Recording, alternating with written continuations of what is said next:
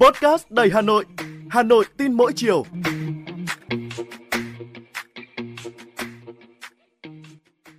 Xin chào bạn, tôi là Thúy Hằng, người đồng hành với bạn trong số podcast Hà Nội tin mỗi chiều ngày hôm nay.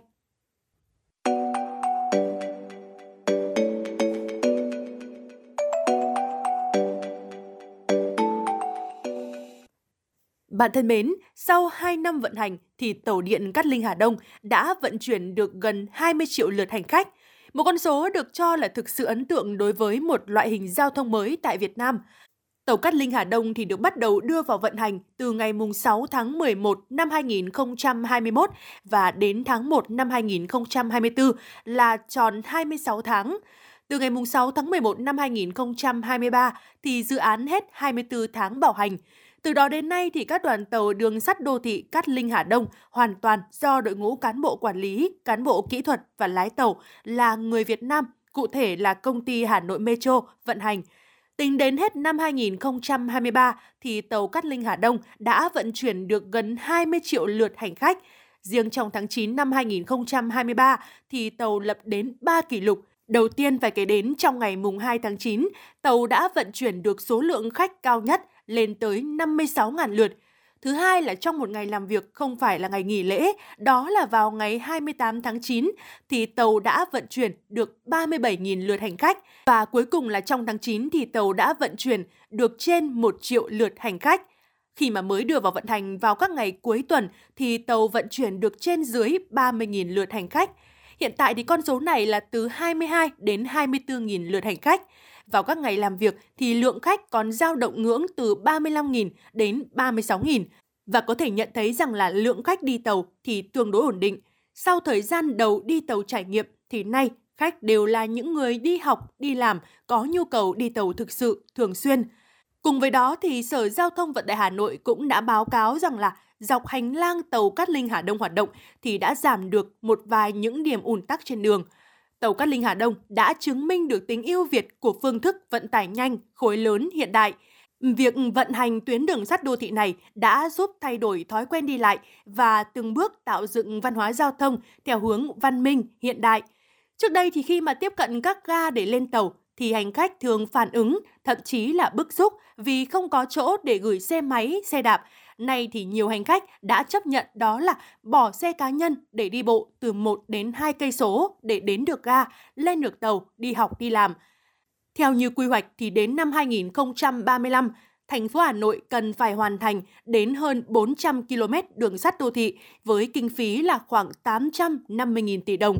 Và để một tuyến metro đi vào vận hành phát huy được hiệu quả thì công ty Hà Nội Metro luôn lắng nghe, tôn trọng và cố gắng nắm bắt đặc tính nhu cầu đi lại để có thể làm sao mà đưa ra được biểu đồ cũng như là phương thức vận hành nhằm đảm bảo thuận lợi nhất cho người dân và tiết kiệm ngân sách của thành phố.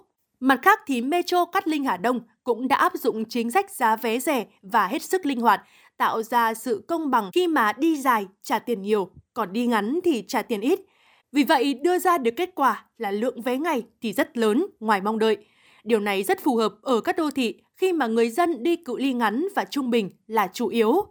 Theo quy hoạch thì thành phố Hà Nội có đến 10 tuyến đường sắt đô thị, gồm 9 tuyến chính và một tuyến nối các đô thị vệ tinh. Và chính sự thành công bước đầu của tuyến đường sắt đô thị Cát Linh Hà Đông đã tạo được niềm tin của chính phủ, Bộ Giao thông Vận tải, của Thành ủy, Hội đồng Nhân dân, Ủy ban Nhân dân, các sở ban ngành thành phố, đặc biệt là sự tin tưởng ủng hộ của người dân. Đây sẽ là động lực để Hà Nội đẩy nhanh được tiến độ triển khai các tuyến đường sắt đô thị khác. Hiện nay thì Hà Nội cũng đang vận hành 3 loại phương tiện giao thông công cộng thân thiện với môi trường là tàu điện tuyến đường sắt đô thị Cát Linh Hà Đông, xe buýt điện và xe đạp công cộng. Điều này cũng cho thấy rằng chính quyền Hà Nội cũng đang quyết tâm xây dựng thủ đô văn minh, hiện đại, cùng với cả nước thực hiện cam kết với quốc tế đưa phát thải dòng về không vào năm 2050. Việc sử dụng phương tiện giao thông ít gây ô nhiễm và thân thiện với môi trường nhằm hướng tới một hệ thống giao thông hội tụ các điều kiện thông suốt, trật tự, an toàn, tiêu hao ít năng lượng và ít ô nhiễm môi trường. Đây là một trong những tiêu chí quan trọng trong chiến lược xây dựng và phát triển đô thị xanh của thủ đô Hà Nội.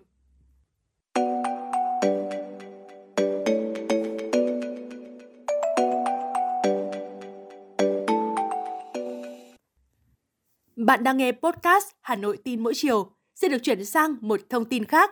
Bạn thân mến, Tổng cục Thống kê cho biết rằng là năm 2023 thì thu nhập bình quân của lao động Việt Nam đạt 7 triệu 100 nghìn đồng một người một tháng, tức là tăng 6,9% so với năm 2022. Còn thu nhập bình quân của lao động nam đạt 8 triệu 100 nghìn đồng một người một tháng, lao động nữ là 6 triệu đồng.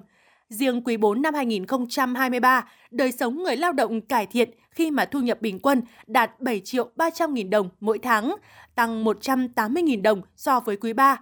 Lý do là bởi những tháng cuối năm thì doanh nghiệp tăng tốc sản xuất kinh doanh, đẩy mức thu nhập của người lao động cao hơn so với trước.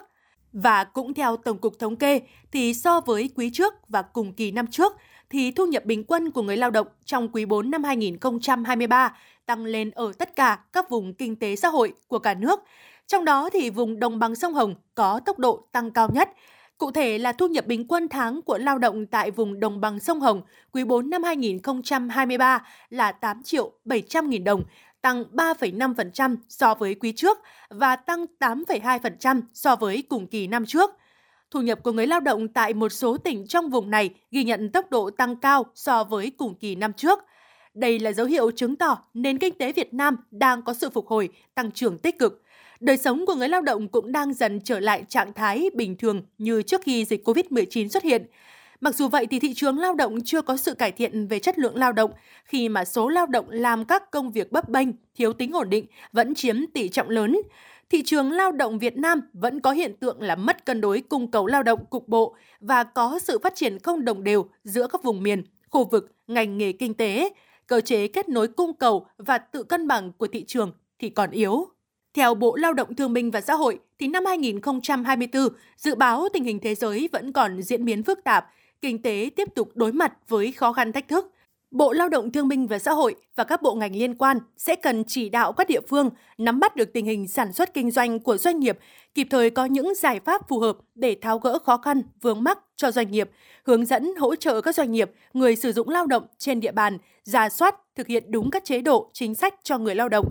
Cụ thể, tập trung vào các chính sách đối với người lao động thôi việc, mất việc làm như trợ cấp thất nghiệp, tư vấn giới thiệu việc làm miễn phí, hỗ trợ đóng bảo hiểm y tế cho người lao động từ quỹ bảo hiểm thất nghiệp, các chính sách tín dụng ưu đãi tạo việc làm. Các địa phương cũng cần tăng cường tổ chức các phiên giao dịch việc làm, đặc biệt là các phiên giao dịch việc làm chuyên đề theo từng loại lao động, cụm doanh nghiệp để nhanh chóng kết nối việc làm cho người lao động đẩy mạnh giải ngân vốn cho vay giải quyết việc làm thông qua Quỹ Quốc gia về việc làm và nguồn huy động của Ngân hàng Chính sách Xã hội.